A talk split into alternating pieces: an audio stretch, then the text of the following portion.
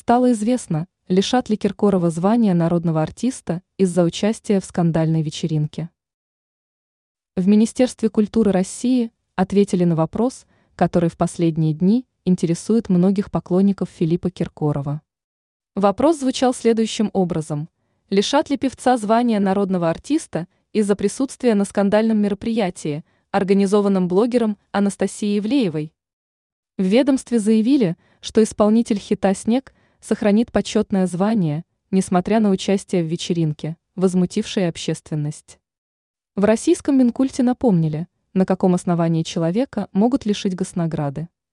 Награжденный может быть лишен государственной награды только вступившим в законную силу приговором суда при осуждении за совершение тяжкого или особо тяжкого преступления, приводит МИА «Россия» сегодня ответ Министерства культуры РФ. Таким образом, Филиппа Киркорова не лишат звания народного артиста, полученного им в 2008 году. Скандальная вечеринка. Напомним, в этом месяце в клубе «Мутабор», который находится в российской столице, состоялось скандальное мероприятие.